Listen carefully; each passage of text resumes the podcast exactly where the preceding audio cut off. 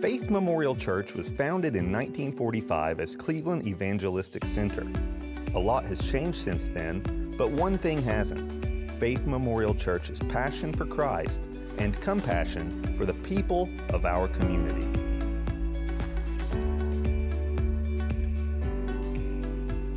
If you have your Bibles, I'd like for you to turn to Luke chapter 24. Luke chapter 24. I'm going to be reading out of the King James this morning. Luke chapter 24. Now, for those of you that may not remember, because I know some of our memories get a little fuzzy, but somewhere off in ancient past, the last time that I was here, we were preaching a series. We've had to take a couple week hiatus from that because I was sick, but we were preaching a series called I Know Nothing. You guys remember that? And I told you that I began this series out of frustration because people are saying you need to do it this way and you need to do it that way and you need to think about this and you need to plan this way. And it and it just got so programmed. You know, download your sermon and here's your sermon outline and here's some images for you to put up on the PowerPoint or on the screen as you preach the sermon. And I just ask, where's God at in all of this? Where's God at in all of this? And I said, what happened to the days when somebody would get in their prayer closet and ask God, what does this people need to hear? What, what do they need to hear? Because they don't need to hear an eloquently crafted teaching. They can get that on YouTube. They don't need to find somebody that's got a great education. They, you can download seminary courses and what have you. What in the body of Christ, in the church, do the people need to hear? And the thing that came to my mind is Paul's answer to the Corinthians. Remember, I told you that when I feel bad, I like to compare myself to the Corinthian church. When I think that I've got problems, I look at them and I look at the incest and the adultery and I look at the heresy and I look at the quarrels and the lawsuits and the squabble over the Lord's Supper and how they've got everything as out of order as you can possibly have, and God doesn't give up on them, and neither does Paul. So he, I've still got hope. but what I find so fascinating is how Paul chooses to deal with them. He doesn't start off and say, you need a doctor, you need a psychiatrist, you need a nutritionist, you need marriage counseling. He doesn't do any of that. He says, When I was among you, I resolved to know nothing except Jesus Christ and Him crucified. It's not that I don't know anything, it's that I made a decision, a resolution not to know anything except for the person and work of Jesus Christ. And that's our resolution here. In this pulpit, it's about Jesus, nothing else. It's about Jesus. And so I said, hey, we're going to do this little journey. We're going to walk from the beginning to the end, and we're going to look at Jesus the whole way, however long it takes us. And so we didn't start at the beginning, we started before the beginning, in eternity past. You guys remember that? We talked about the covenant of redemption. Back before God ever said, Let there be light, He said, Let there be salvation, because the Father, the Son, and the Holy Spirit got together and they had this little meeting and they came together and they made a decision that they were going to provide redemption and atonement for those that would believe on Jesus. Amen? And then we went to creation and we looked at John 1 1 and how it married mirrored Genesis 1 1. In the beginning, God. In the beginning was the Word, and the Word was with God, and the Word was God. The same was in the beginning with God. And Jesus was there. He was there before the beginning, and He was there in the beginning. And the next time that you see Him, quote unquote, bear with me, the next time that you see Him, you see the name Jesus, is at the Advent. No. Because there's 39 books in the Old Testament. 39. And guess what? Jesus is in every one of them. Genesis, Exodus, Leviticus, Numbers, Deuteronomy, Joshua, Judges, Ruth, 1st, 2nd Samuel, 1st, 2nd Kings, 1st, 2nd Chronicles, all the way through. He's in all of it. Because every word in this Bible points to Jesus. Every single word. And I could walk through and we could go Genesis 1 and Genesis 2 and Genesis 3 and we could walk through the whole Bible and point out Jesus in every chapter. But I decided that would be a pretty long series. And eventually I would get tired of seeing this pretty graphic that my wife made. It's pretty, but eventually I'd get tired of seeing it. I like seeing new pictures occasionally. So here's what I elected to do I elected to do one message to cover the 39 books of the Old Testament before we get into the Advent. And that message is going to come from Luke 24. we're going to talk about the Old Testament. We're going to do it from a New Testament passage. Well, can we do that? Is that allowed? Is that legal? You know, we watched football yesterday, or most of us did. Is that is that is that an illegal procedure, an illegal formation, or can we get away with that? I, I think we can get away with it. Luke chapter 24, verse 13. This is the Emmaus Road, or the Emmaus journey. And I think it's so fitting because we do our little Emmaus walks. And that's a ministry. They have one in Dayton. I'm pretty sure they have one right here around here in Bradley County. But we do our Emmaus walks, and it's where people leave normal life and they go to a secluded area to be alone with God. But I'm going to give you a spoiler alert. That's not what the two guys on Emmaus were doing. Let's start in verse 13. I'm getting ahead of myself. And behold, two of them went that same day to a village called Emmaus, which was from Jerusalem about threescore furlongs. And they talked together of all these things which had happened. And it came to pass that while they communed together and reasoned, Jesus himself drew near and went with them. But their eyes were holden that they should not know him. And he said unto them, What manner of communications are these that ye have one to another as you walk and are sad? And the one of them, whose name was Cleopas, answering, said unto him, Art thou only a stranger in Jerusalem, and hast not known the things which are come to pass there in these days? And he said unto them, What things? And they said unto him, Concerning Jesus of Nazareth, which was a prophet, mighty in deed and word before God and all the people, and how the chief priests and our rulers delivered him to be condemned to death, and have crucified him. But we trusted that it had been he which should have redeemed Israel. And besides all this, today is the third day since these things were done. Yea, and certain women also of our company made us astonished, which were early at the sepulchre. And when they found not his body, they came, saying that they had seen a vision of angels which said that he was alive. And certain of them which were with us went to the sepulchre and found it even so as the women had said, but they saw him not. And he said unto them, O fools and slow of heart to believe all that the prophets have spoken. Ought not Christ to have suffered these things and to enter into his glory? And beginning at Moses and all the prophets, he expounded unto them in all the scriptures the things concerning himself. And they drew nigh unto the village whither they went, and he made as though he would have gone further. But they constrained him, saying, Abide with us, for it is toward evening, and the day is far spent. And he went in to tarry with them. And it came to pass, as he sat at meat with them, he took bread and blessed it, and brake and gave it to them. And their eyes were opened, and they knew him not, and he vanished out of their sight.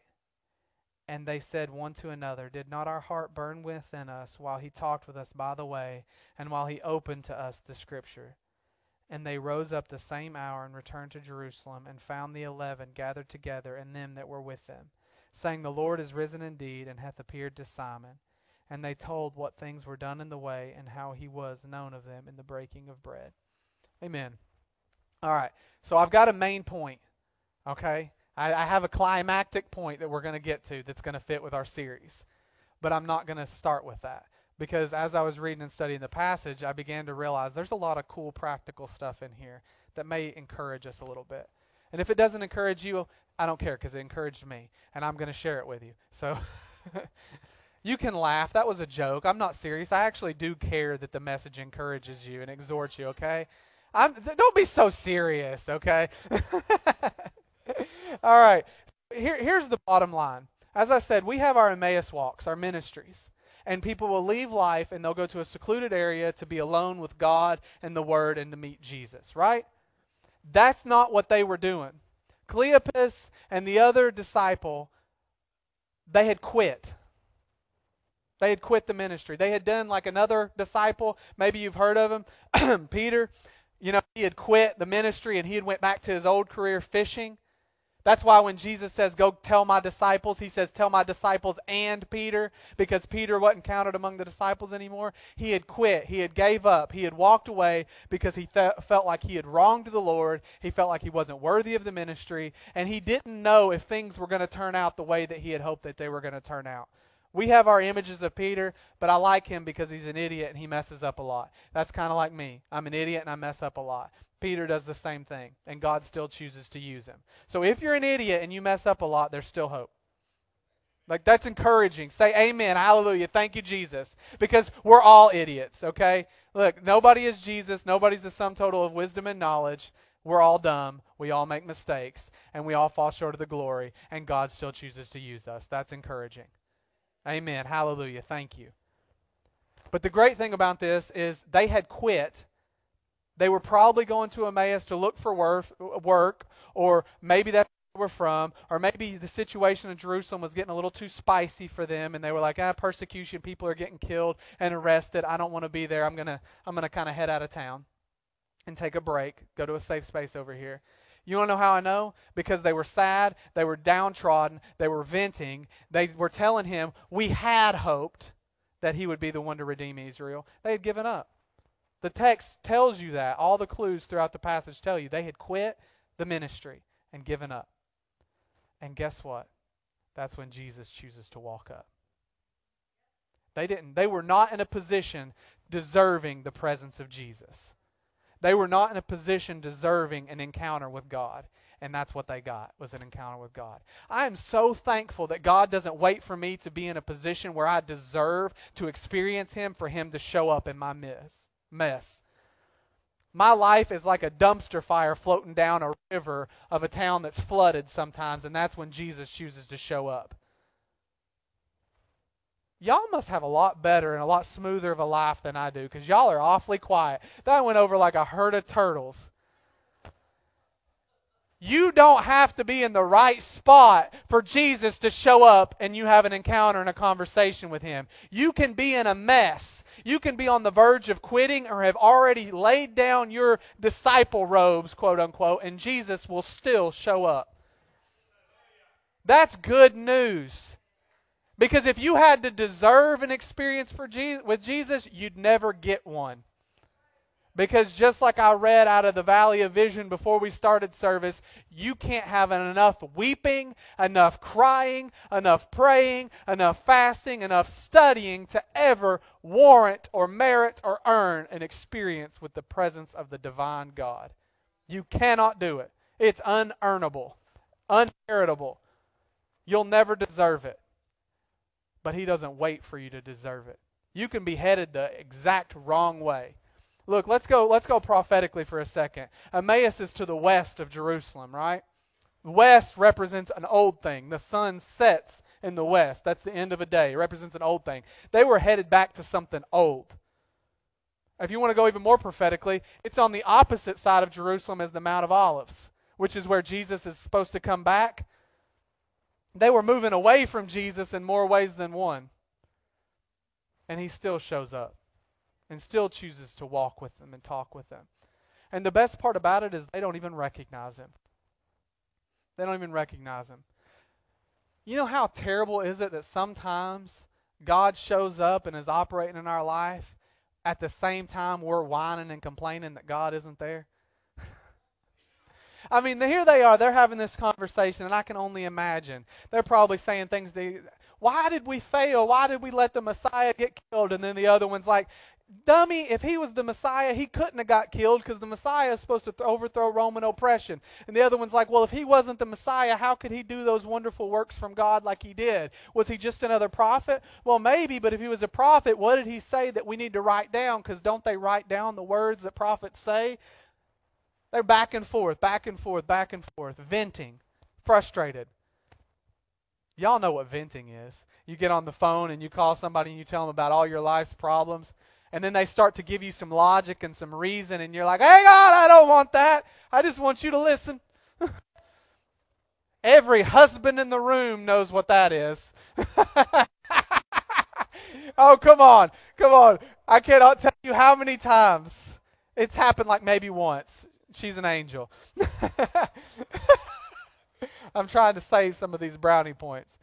But but they come to you, your friend or your spouse or your sibling or whatever. They come to you and they have all these problems and they're just laying them out one problem after another and they're just frustrated and they're venting and they're complaining and they're whining and you start to say, "Well, you know, if you have you thought about this?" And like, ah! I'm let me finish. And you're like, well, what about this? And you're like, you don't know how bad it is. That would make sense in every other situation but this one. It's okay to vent.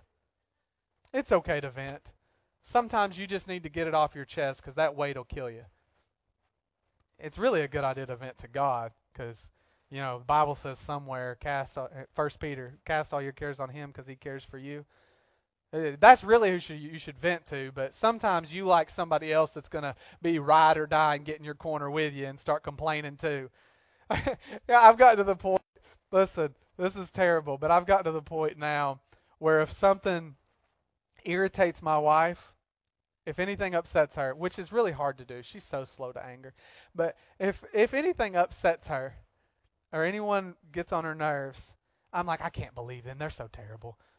I don't even know going on. I'm like, I'm mad at them too. I'm just going to be ride or die. I don't even know what's going on. Let's go. I'm mad at them too. Because that's what you want when you're venting. You just want somebody to be upset with you. You want someone to feel the same pain and the frustration that you feel. And that's what they're doing. That's why they didn't go by themselves. Two of them, they're just down. See who can go the furthest, the fastest. They're venting to one another, and Jesus walks up in the midst and he puts up with it. Like he keeps walking with them. I'm like, good Lord, if I'd have been walking with them and they'd have been that downtrodden and sad and venting and complaining, I'd have just turned around and walked off. You know, because the things they're talking about are Him. And we get in our mess and we're going through a circumstance or a difficult situation and we're like, God, where are you at? Aren't you merciful? Aren't you graceful? Aren't you supposed to be faithful? Where's my healing? Where's my deliverance? Where's my provision? I think about Moses when he goes to deliver the children of Egypt, the children of Israel from Egypt. You know what he says? Blows my mind.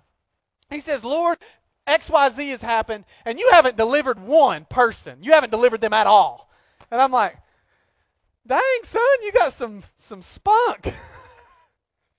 but he does. He, he calls God out and he says, Why haven't you delivered anybody? Aren't you supposed to be doing something here? And God is setting the stage because he has a mission that he wants to accomplish. He doesn't want to just deliver the children of Israel, he wants to embarrass the Egyptian gods while he's doing it. And we're in our mess and we're like, Lord, I'm tired. Where, where's my regeneration? Where's my re- refreshing that's supposed to come from you? Or it's like, Lord, I'm sick, and I'm sick of being sick. Where's my healing that you're supposed to give me? Or I'm tired of this bondage or this situation or these chains. Where's my deliverance that you're supposed to bring? I'm tired of this turmoil. Where's the peace? Where's the rest? Where are you at, God? And we sit there and we get down on our hands and knees and we whine and we complain in frustration, and we don't realize that Jesus is right there with us. He's with them while they're complaining that He's not there. Do you get that picture?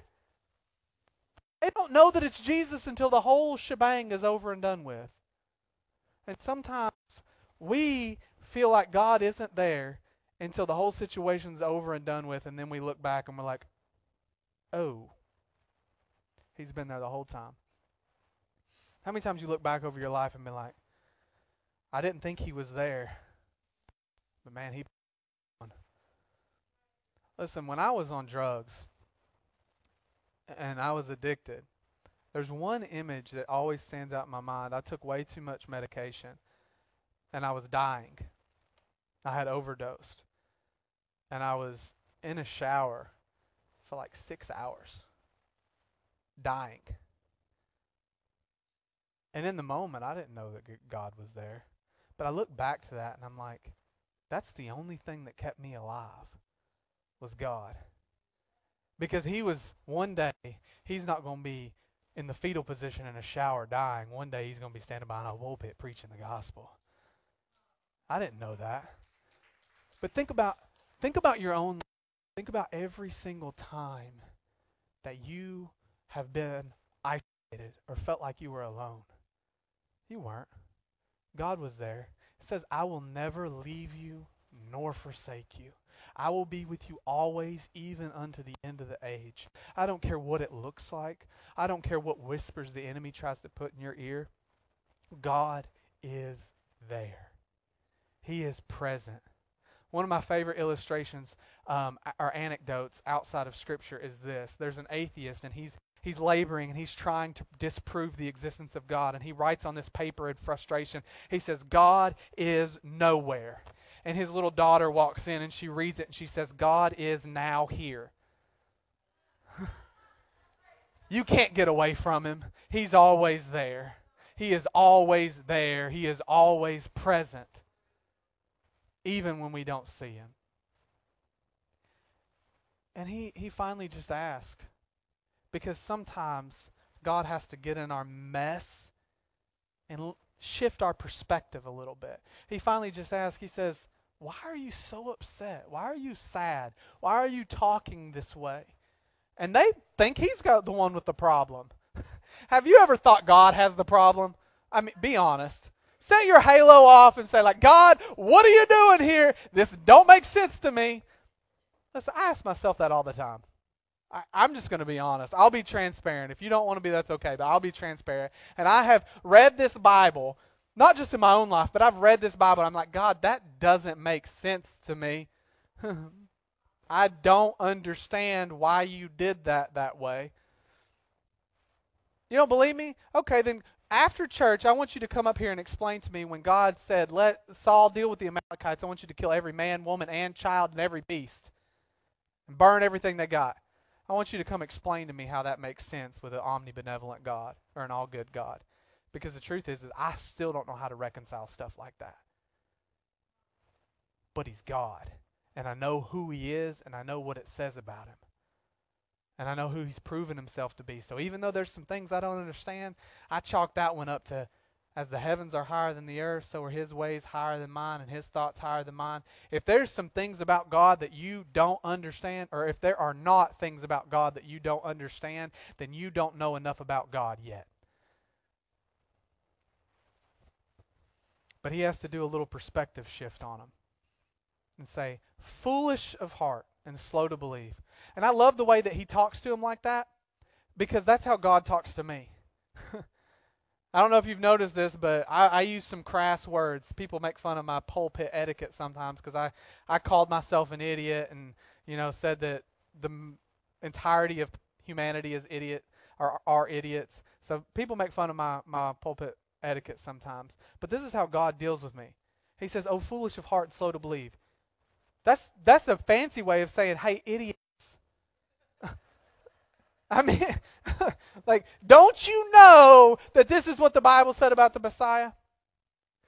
Hang on, hang on. I need to back up a second. I skipped something. I, am going to blame that on, on COVID fog, but I skipped something.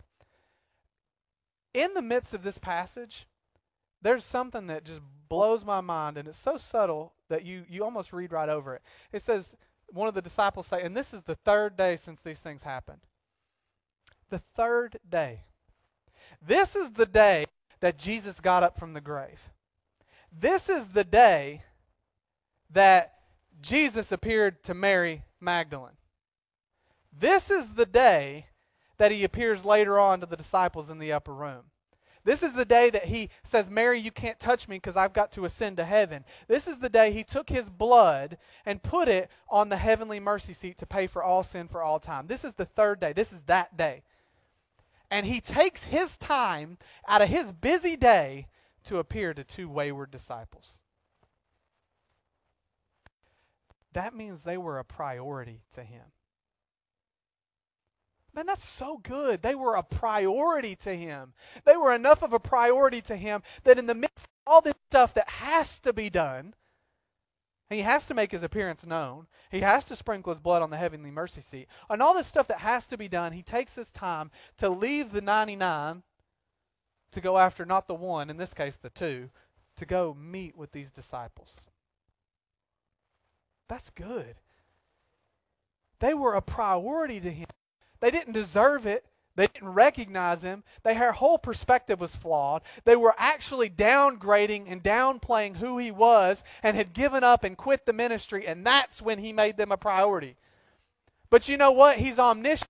So he knew that they were going to quit before he ever went to the cross. And when he was in the grave and in the belly of the earth and rose from the dead, he said, it on his mind, okay, after I appear to Mary Magdalene and go sprinkle my blood here before I make it to the disciples, I've got to section out this couple of hours because it's not just a few minutes. He walks with them till evening. And he sections out this huge block of time because they were a priority. You are a priority to God. That's so good.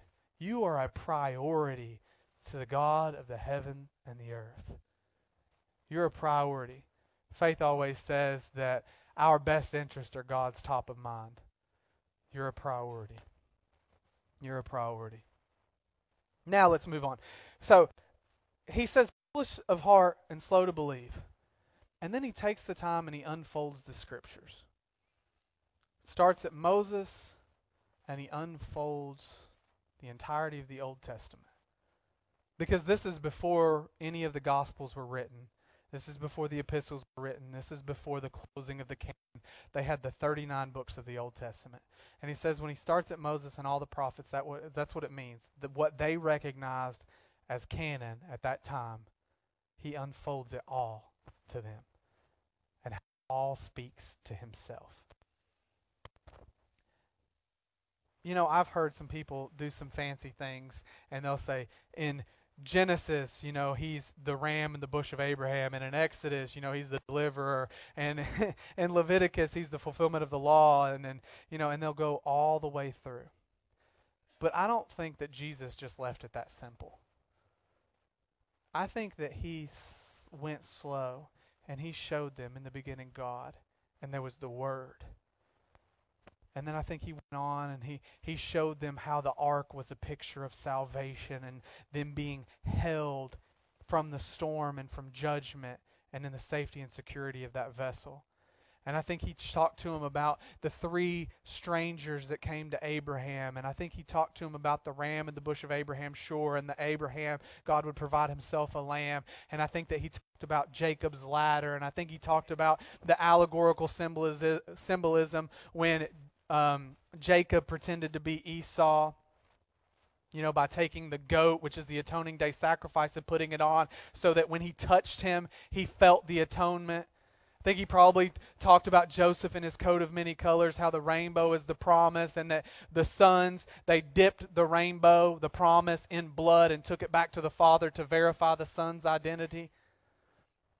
He probably went through and talked about Moses and the prophet and the great deliverance, and he probably went through the law and showed each sacrifice, whether it's transgressing or peace or sin offering, and showed how it was all fulfilled in Jesus Christ. How on the atoning day sacrifice they had the two goats, and one was released and one was killed, and how he and Barabbas stood, and Barabbas was released and he was executed.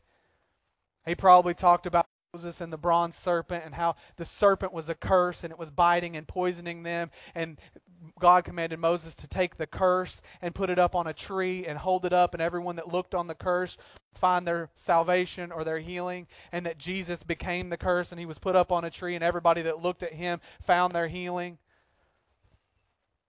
He probably went through Ruth and talked about the kinsman redeemer, and he went through First and Second Samuel and talked about the prophet whose words never fell to the ground, and David having a heart after God, and how the five stones represent grace, and how God uses something that is seemingly inconsequential to destroy that which held the captivity and bondage.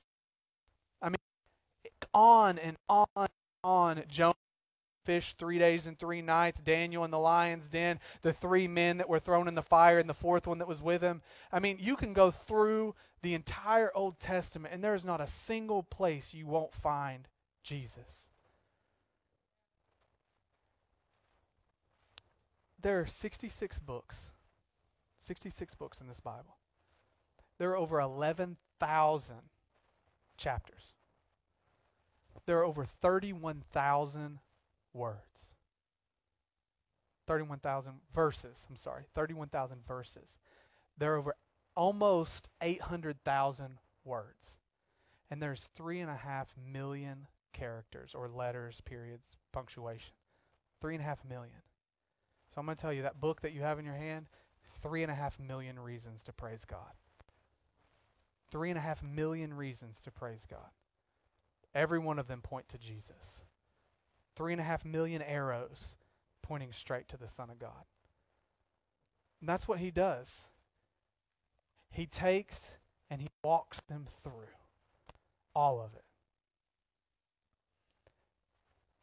And here's what baffles me. Now I'm going to get real, and we're going to we're going. I as if I haven't been real this whole time, but we're going to have real talk this morning. Can we do that? Real talk. They had quit the ministry in Jerusalem, and they had a destination, Emmaus. And on the way, they encountered Jesus. Let's do this. I don't know what I'm doing, so bear with me. Jerusalem, Emmaus, right? Jerusalem, Emmaus. And so they're quitting the ministry in Jerusalem and they're walking on their way to Emmaus. And somewhere in the middle, right around here, they meet Jesus. They have an experience with Jesus. They encounter the presence of the living God. Here's what blows my mind experiencing Jesus. Even if they don't know, they feel it. They reveal that later. Even if they don't know it 100, they feel it. Experiencing the presence of the living God. And they get to Emmaus. And Jesus makes like he's going further. And they stop because this was their destination. This was their plan. This was their dream. This was their aspiration. They had quit the ministry in Jerusalem and they're coming to Emmaus, and Jesus makes like he's going to go further. And instead of going with Jesus, they do this. They, come on, Jesus, let's. We want you here because this is where we want to be. We have dreams and aspirations and ambitions and things in ministry that we want to get to a certain church size, a certain number in the bank account, a certain look of our building, a certain idea, philosophy, whatever you want. We, we have it here. We want to do this. And even if we meet Jesus somewhere in our way, our destination to get here, somewhere along the way to our destination to get here, Instead of letting Jesus take us further than we ever thought we could go, we grab him and we pull him back because we say, no, this is where we felt comfortable. This is where we wanted to be. This is where we had hoped to get. I read a book. One of my favorite books is a book called Hero Maker. It's written by a guy named Dave Ferguson. And a lot of the book is in, but one part in it makes it my favorite. And this part, he says that he was meeting this legend in ministry. I don't know if the guy's a legend or not, but anyway, he was meeting this guy, and he sat down with him. And the guy looked at him and said, You know, Dave, you know what your biggest problem is? He's like, Well, I thought this was going to be a good one. like, you know, you know what your biggest problem is? Your biggest problem is that my dream for your church is bigger than your dream for your church. That's your biggest problem. Your dream's not big enough. Your goal, your ambition, your destination, it's not big enough. It's too confined. It's too attainable. The problem in ministry, and I, when I say ministry, I'm not just talking about being a pastor. I believe in the priesthood of every believer. You have a ministry, and as long as you draw breath, you are a ministry. And God has a purpose. It doesn't matter how old you are or how young you are. There's no junior Holy Spirit, there's no senior Holy Spirit. You have a destiny and a purpose. And if God hasn't taken that last breath and came and got you and taken you to his presence and glory, then you still have things he wants you to accomplish. God don't waste breath on anyone. But what we do is we make our dreams or our ambitions something we can attain without God. They could walk to Emmaus. Nothing wrong with that. That's perfectly possible.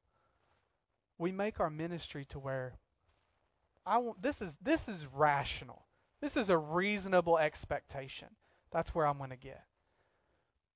But if your dream is something you can accomplish without God, then it's not a God dream.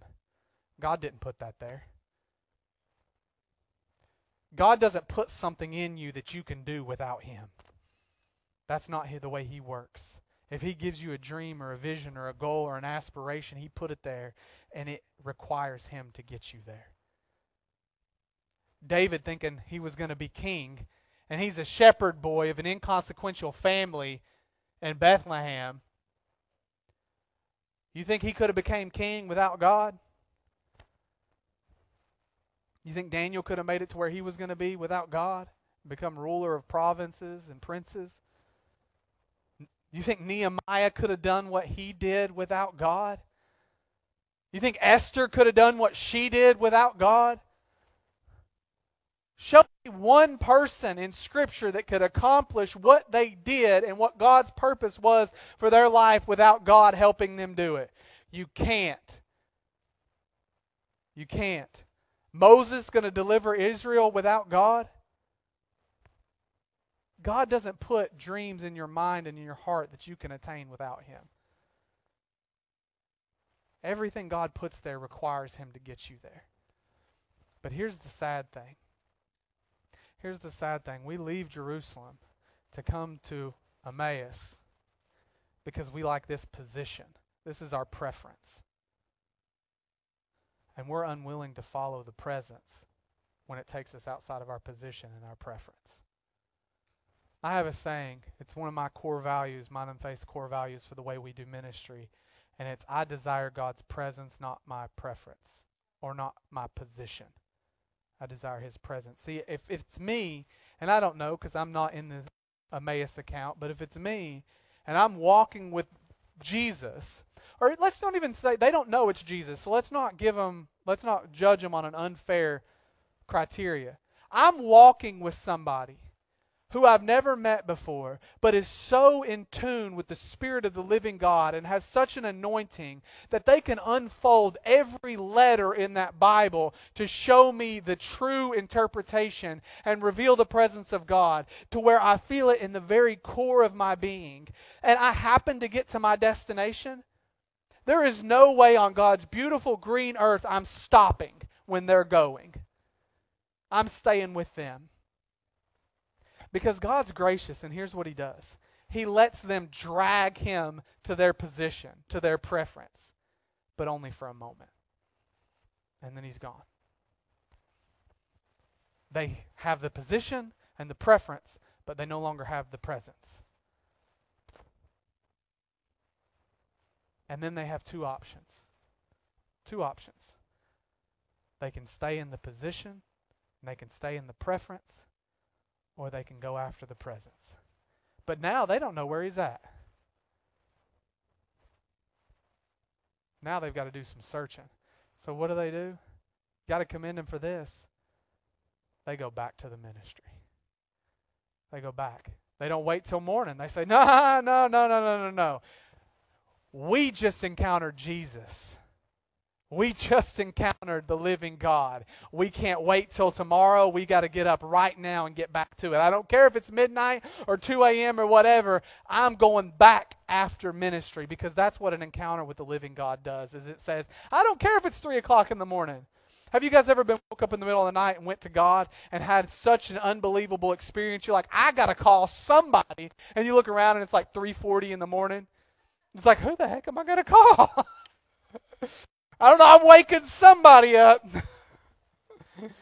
and they're like, What are you doing? I just experienced God. They're like, Go back to sleep, please.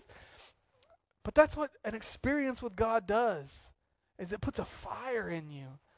Jeremiah said, I got a fire shut up in my bones. I've got to do something. I've got to get after God. And so they jump and they go, and I imagine they ran all the way back to Jerusalem. Like we got we got to get back. They didn't have cell phones. They couldn't just pick it up and call Peter. Hey, Peter, what's up, man?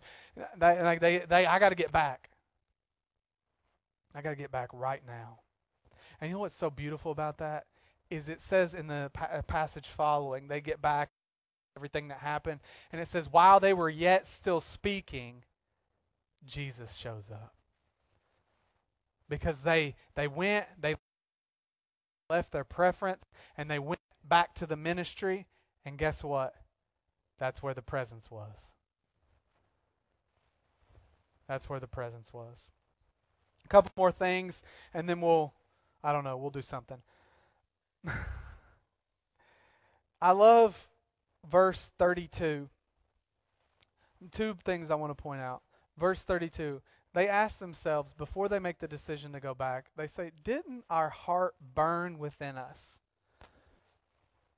when He opened up the scriptures to us?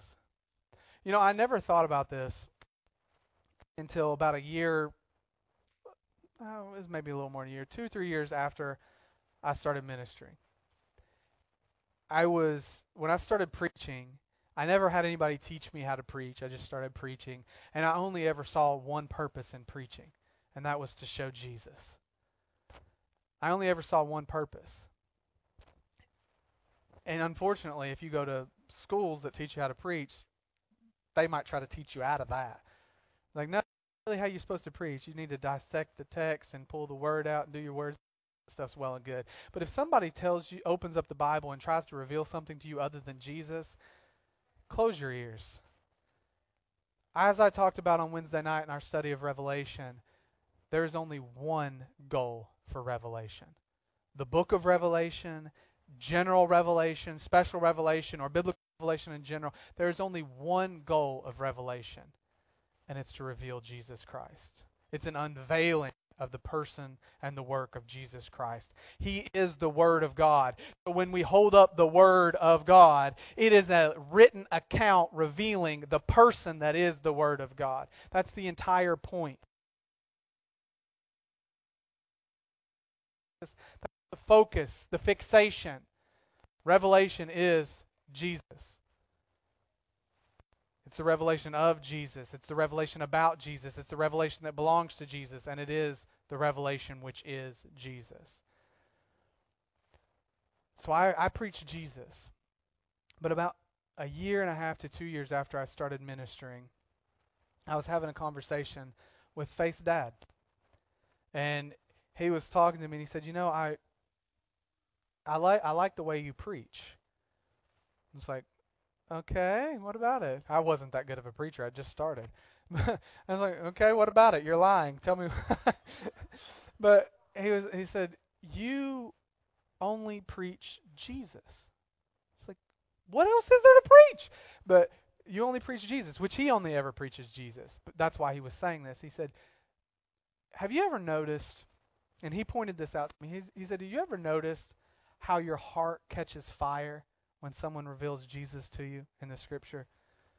And he gave me an example, and the example he gave me in our conversation was the, um, oh goodness gracious alive, the Good Samaritan. That was the example he gave me.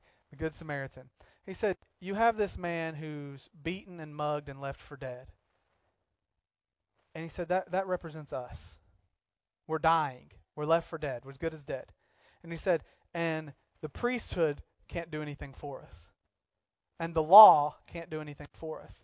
And he said, but then this half breed comes along. And he said that represents Jesus because he's fully God and fully man, truly God, truly man. He comes along and he picks us up. But what he picks us up and he puts us on a donkey, which is a beast of burden, which represents his works. And by his works, he takes us to a place of rest and healing.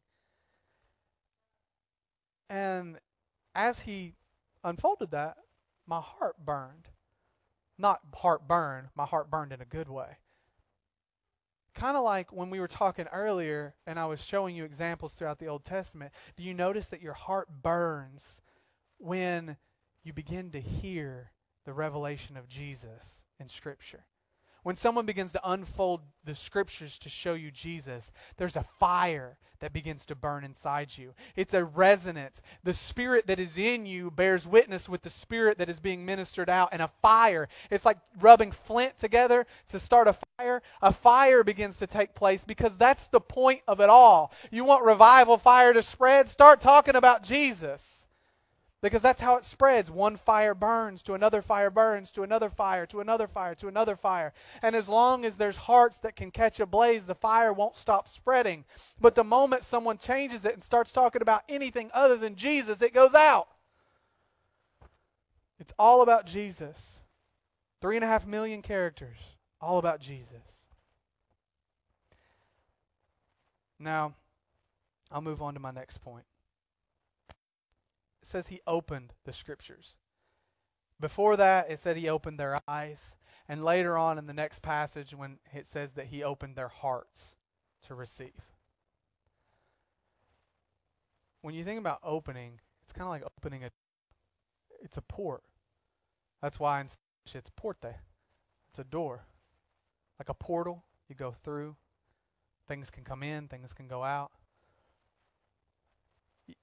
You don't usually when you read somebody a book or you explain something, you don't usually call it opening the book to them. You usually say like interpreting it or explaining it or, you know, reading it, whatever. My wife teaches homeschool. I've never once she she re-explained something in a dictionary. I've never once heard her say, "I opened the meaning of the encyclopedia to them." So why is that language used here? Is it just because it's old English? Maybe. Or it could be that there is a door that we put over our hearts that we close and we open. You know, we close off our hearts sometimes and we don't let things affect us, or we open our hearts up and pour ourselves out to somebody. But the same is true of Scripture. And what God is doing through the work of the Holy Spirit here is He is opening up the Scriptures to kind of like dump out the truth. And He is opening up their eyes and their hearts, enabling them to receive the truth. And guess what?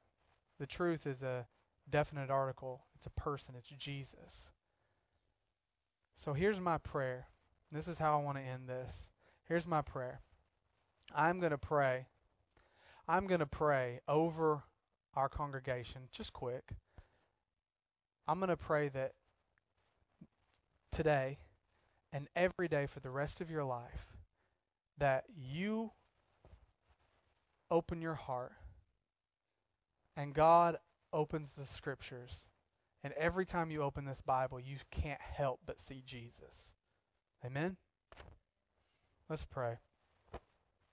Dear Heavenly Father, Lord, I pray right now that you would do a sovereign work in this congregation.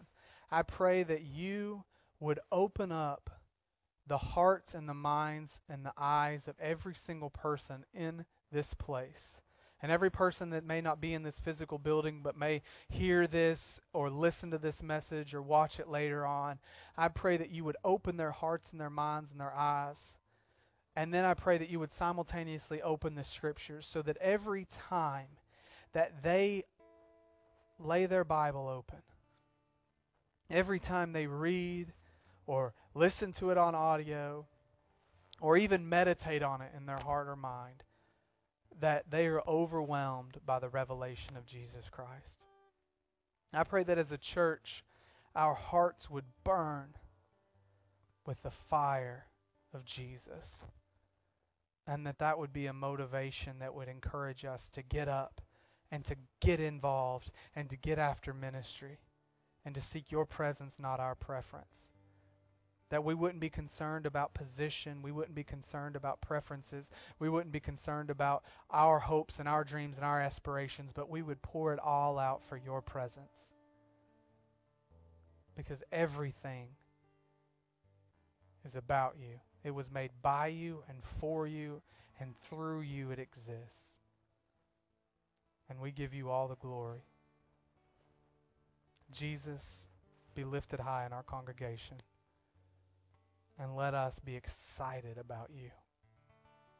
In Jesus' name, amen. I love you guys. You are dismissed. I hope that you have a great afternoon.